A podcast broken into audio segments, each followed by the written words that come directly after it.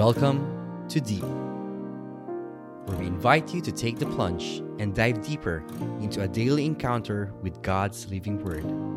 Journey with a collection of personal reflections of other souls as we all draw nearer and deeper to God's heart.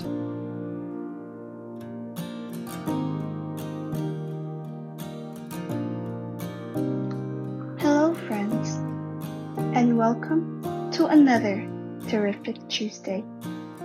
My name is Anne Fuentes.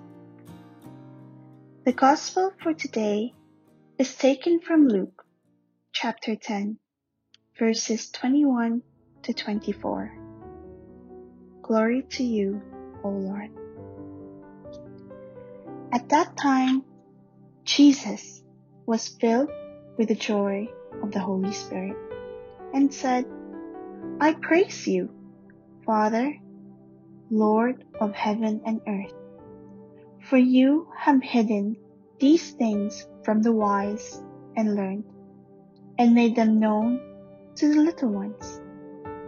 Yes, Father, such has been given your gracious will. I have been given all these things by my Father, so that no one knows the Son except the Father, and no one knows the Father except the Son, and he to whom the Son chooses to reveal him. Then Jesus turned to his disciples and said to them privately, Fortunate are you to see what you see. For I tell you that many prophets and kings would have liked to see what you see, but did not see it, and to hear what you hear, but did not hear it. This gospel is a reminder that we should depend on God more. It is so easy for us to assume we know plenty and we become confident, relying on ourselves. We forget the many blessings bestowed upon us.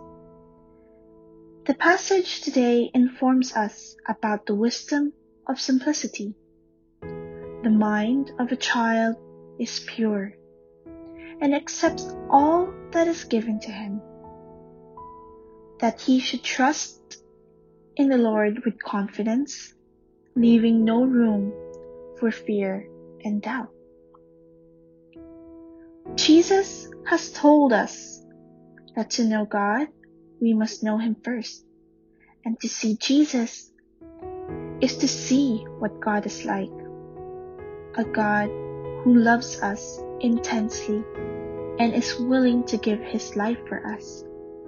The grace of a Christ-like humility leads us towards God and to receive His love and blessings.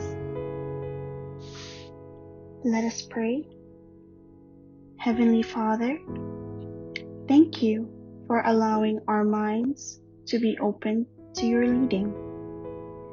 Please grant us the childlike simplicity and purity of faith to look upon your face with trust and confidence in your merciful love.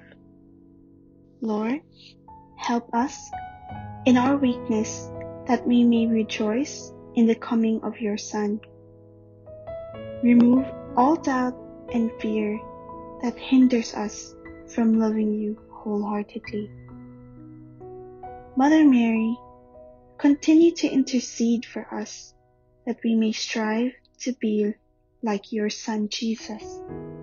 We pray. Amen.